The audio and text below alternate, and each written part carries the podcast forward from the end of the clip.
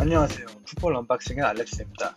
여덟 번째 에피소드에선 에버튼 대 리버풀, 애스턴 빌라 대 첼시, 뉴캐슬 대 셰필드 이 세 경기에 대해서 얘기해 보겠습니다. 리버풀의 우승은 뭐 거의 확실해졌는데요. 이젠 시간 문제라고 보면 되죠. lockdown 후 리버풀의 첫 상대는 머지사이드 지역의 라이벌 에버튼입니다. 안첼로티가 온 이후로 에버튼은 홈에서 아직 져본 적이 없습니다. 하지만 리버풀은 지난 에버튼과 21경기에서 진 적이 없죠. 거기에 또 하나 안첼로티가 이끄는 팀은 클롭이 이끄는 팀한테 골을 실점한 적이 없다는 겁니다. 리버풀의 락다운전 성적은 그렇게 좋진 않았어요. 아틀레티코 마드리드한테 져서 챔스리그 탈락했죠. 전혀 예상하지 못했던 와포드한테 3대 0으로 졌죠. 총 6경기에서 4경기가 패였습니다.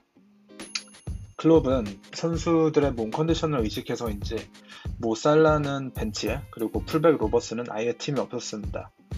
클롭은 살라 포지션은 일본 선수 미나미노로 시작을 했는데요. 문득 생각이 든 게 클롭이 일본 선수를 좋아하나라는 생각이 들었어요. 뭐 좀, 어, 제가 너무 생각하는 걸 수도 있겠지만. 도트먼드에 있을 때도 카가와를 되게 아껴했고, 근데 이제 현재 미나미노하고 레알 마드리드 후보가 어, 지금 떠오르는 일본 유망주 선수들인 것 같은데요. 우리나라도 뒤쳐주면 안 되죠. 우리나라의 유망주 선수들, 특히 이강인, 백승호, 이승우 선수들이 빨리빨리 잘 성장하시길 바랍니다. 자, 이번 경기에서 뛴 에버튼의 선수들은 꽤 어렸습니다. 평균 나이가 24살이었고요. 이건 1980년 이후로 가장 어린 에버튼 팀이라고 하네요. 전반은 에버튼의 수비는 이제 조직력 있고 탄탄하게 움직였습니다. 리버풀이 오랜만에 뛰어서인지 어, passing이 예전 같지 않았어요. 택배 크로스로 유명한 트렌트 알렉산더 아놀드가 패스미스를 꽤 했으니까요. 볼 점유율은 전체적으로 리버풀이 훨씬 더 높았지만 경기 내 가장 좋은 찬스들은 에버튼이 만들었습니다. 스트라이커로 뛰었던 리찰리슨이 특히 이제 에너제틱한 모습을 보여줬는데요. 시합 막판에 왼쪽을 돌파해서 스트라이커 파트너인 도미닉 칼버트 르윈에게 패스를 주고 칼버트 르윈이 뒤꿈치로 이제 슛을 했는데 이걸 어, 역시 어, 월클인 알리손의 뛰어난 반사신경을 보이면서 슛을 잘 막아냈습니다. 이제 리버풀은 우승을 위해선 어, 5점이 필요합니다. 5점이 필요합니다. 만약 맨시티가 번리에게 오늘 진다면 다음 상대인 크리스탈 팰리스를 이기면 됩니다. 하지만 맨시티가 질 확률은 좀 많이 낮죠. 이게 머지사이드 더비에서 좀 얘기를 많이 하고 싶었는데 그 경기 내용이 별로 없어서 어, 어, 에버튼 대 리버풀 경기는 여기서 마치겠습니다.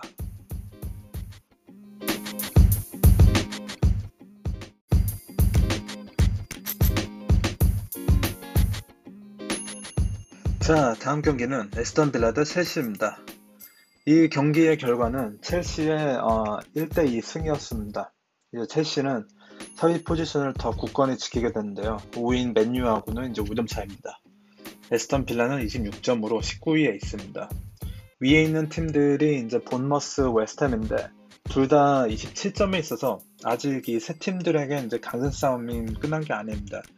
가장 최하위인 노리치는 뭐 거의 끝났다고 봐도 되겠죠. 에스턴 빌라의 코치 딘 스미스는 이제 셰필드 유나이티드 전과 같은 주전들을 다시 썼고 어, 그릴리시 데이비스 그리고 엘가지를 앞세운 4-3-3 포메이션으로 시작했습니다.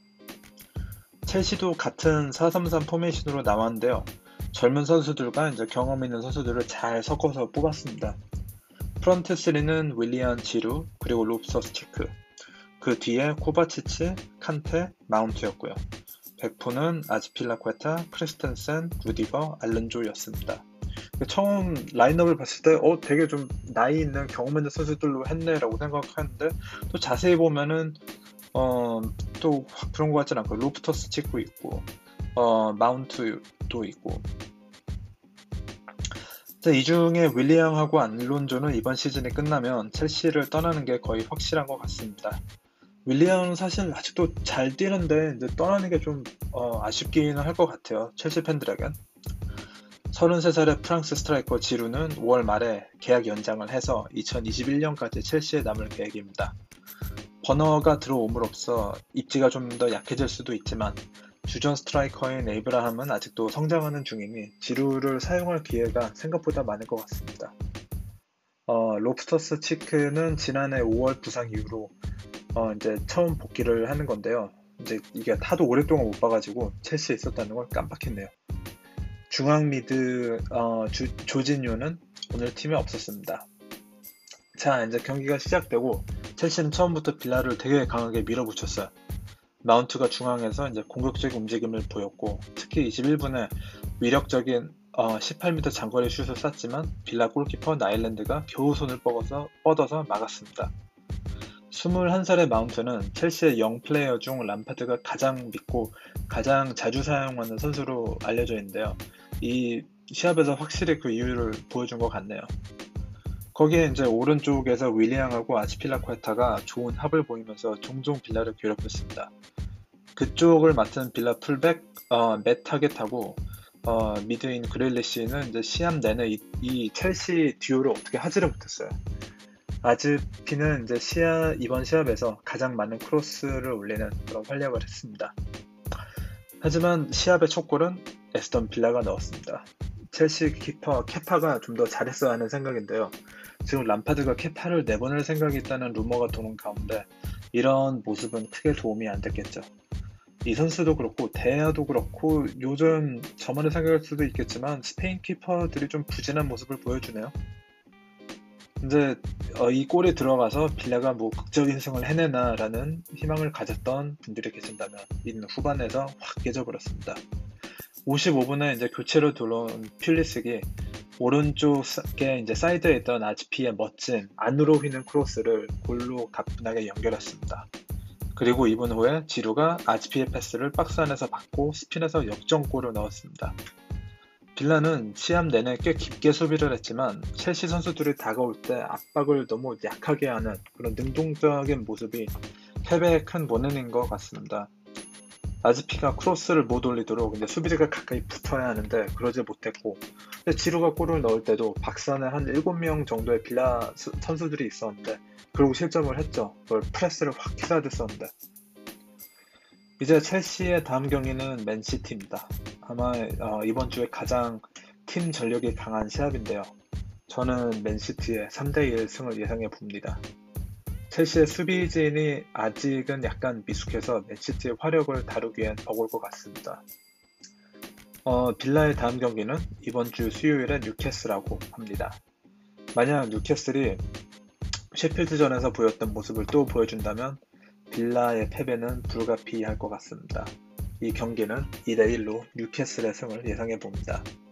자, 그럼 다음 시합인 뉴캐슬 대 셰필드 보러, 보겠습니다.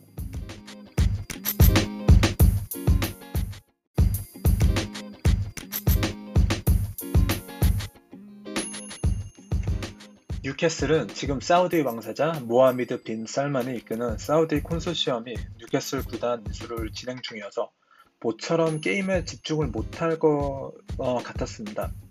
크게 뭐 또 강등 위기에 있는 것도 아니고 또 구단은 리그 중간 순위만 이루면 그걸 성공이라고 하니까요. 근데 그에 비해 탑 어, 6위를 노리고 있는 셰필드 유나이티드는 한 게임을 이미 뛴 상태였으니 몸도 더 풀렸을 테고 아, 그리고 모든 경기를 포함해서 이제 7연속 무패라는 좋은 성적을 갖고 있었죠. 그래서 저는 셰필드의 승을 예상했었습니다. 근데 웬걸요? 제가 뉴캐슬을 보고 이런 말을 할 줄은 몰랐지만 뉴캐슬 플레이가 재밌었어요. 그래서 오늘 에피소드에서 다룬 경기 중에 아마 뉴캐슬이 가장 길 것 같습니다. 되게 어, 예상 바뀌었죠. 저도 이거 계속 리서치를 하면서 재밌는 게 어, 많이 생기더라고요. 자, 뉴캐슬의 이번 경기에서 알랑 생 막시망 선수가 가장 눈에 띄었습니다. 프랑스 리그팀 이제 니스에서 뛰었다가 지난 여름 뉴캐슬로 이적을 했죠. 어, 축구를 떠나서 이 선수의 패션 스타일이 가장 먼저 관심을 끕니다. 언제나 헤드밴드를 하는 게 이런 악세사리가 관심을 받는 건 어, 예전 네덜란드 선수 에드가 다비즈의 고글 이후로는 거의 처음인 것 같네요. 또 어떻게 보면 생 막시망이 옛날 NBA 레전드 앨런 아이버슨을 약간 연상시킨 것 같기도 하고요. 또 에너지가 넘치는 플레이도 비슷한 것 같고. 뉴캐슬은 4-4-2 포메이션으로 코치 스티브 브루스는 투톱에 알미론하고 조엘린튼을 사용했습니다. 제가 예전 에피소드에서 어, 다뤘는데 조엘린튼은 예전 클럽 호펜하임에서 4-4-2 포메이션에서 뛰어서 좋은 활약을 했죠. 그런데 뉴캐슬로 이적하니까 그에게 생소한 4-5 하나 포메이션에서 lone 스트라이커로 뛰어야만 했습니다. 그래서 이게 이 선수의 부진의 가장 큰 이유로 지목이 됐죠. 하지만 4-4-2에선 이제 알미론이라는 발빠른 선수가 support를 해주니 확실히 더 편해 보였습니다. 경기 처음부터 두 팀 다 팽팽하게 붙다가 후반 50분 셰필드의 존 이건이 두 번째 옐로 카드로 퇴장을 당하면서 게임 흐름이 바뀌었습니다. 조엘린튼이 이제 어, 몸싸움을 잘해서 이건의 파울을 따는데요. 어, 이제 이건의 어, 퇴장 5분 후 생 막시망이 첫 골을 넣었습니다. 이 골이 좀 웃긴 게요. 뉴캐슬의 맷 리치가 하프라인에서 이제 돌파를 한 다음에 박스 안으로 낮은 low 크로스를 넣었는데 셰필드 수비수 스티븐스가 충분히 걷어낼 수 있었거든요. 근데 발이 엉켜서인지 이게 다리 사이로 샥 지나갔습니다. 이걸 생 막시망이 어, 웬 떡이냐 하고 받고 바로 골로 연결했죠. 평소 믿음직한 셰필드의 수진, 수비진이 아, 이거는 진짜 한 잊어버리고 싶어 할 5, 6분이었던 것 같습니다. 참고로 뉴캐슬은 홈경기 골을 마지막 넣은 게 첼시전 1월 18일이었습니다. 아, 이 존 이건 선수, 아니, 존 이건이 아니라 스티븐스 선수의 실수를 보고 참, 어, 어, 참 불쌍해 보였습니다. 저도 축구를 할 때 이제 수비수를 주로 봤는데 저런 실수를 한다는 거는 너무나도 큰 아픔이죠. 여하튼 뉴캐슬의 두 번째 골은 어, 첫 골을 어시한 맷 리치였습니다. 이제 첫 번째 골은 어시를 하더니 이번엔 중앙에 있던 헤이든한테서 볼을 받고 또 약간 첫 골 때와 비슷하게 앞으로 어, 돌파를 한 다음 페널티 박스 바로 앞에서 강력한 슛으로 셰필드 골문을 뚫었습니다. 이게 맷 리치에겐 시즌의 첫 골이었죠. 참 여러모로 어, 안 좋은 기록들이 다 깨집니다 이 게임에서. 그리고는 78분에 조엘 린튼이 셰필드 진영에서 볼을 받고 이걸 왼쪽 윙에 있던 알미론에게 연결시켜주곤 박스 안으로 달리고 알미론이 낮은 크로스를 어, 조엘린튼에게 넣어주고 조엘린튼은 이걸 골로 연결시켰습니다. 20 리그 경기 동안 골을 못 넣은 조엘린턴 이 감격이 진짜 뭐 어떻게 표현할 수가 없었어요. 얼굴에 그냥 확 다 씌여 있었습니다. 뉴캐슬의 전체적인 플레이는 제가 아까 얘기했듯이 되게 재밌었어요. 라파엘 베네테지가 떠나고 스티브 브루스가 들어왔을 때 뉴캐슬은 뭐 완전 이제 함락할 거다, 망할 거다, 강등할 거다 뭐 이런 얘기가 있었지만 어, 스티브 브루스는 어, 베니테즈보다 사실 약간 더 잘하고 있습니다. 거기에 어, 축구 스타일도 어, 더 재밌어졌고 뭐 최근에 생 막시망이 이제 특히 특히 활기를 불어 넣어주는 게 왜 이 선수가 뉴캐슬 팬들 사이에서 가장 인기가 많은지 이해가 갑니다.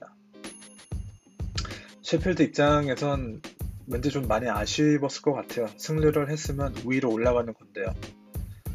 어, 재미있는 잡식 또 하나 이제 공유하자면 지난 12월에 셰필드는 7경기 연속 우패를 달리다가 뉴캐슬에 패배했는데 여기서 역사가 반복되었다는 점입니다. 이 게임 전에 셰필드는 7경기 연속 무패였습니다.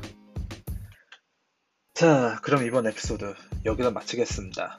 내일 또 돌아오겠습니다. 감사합니다.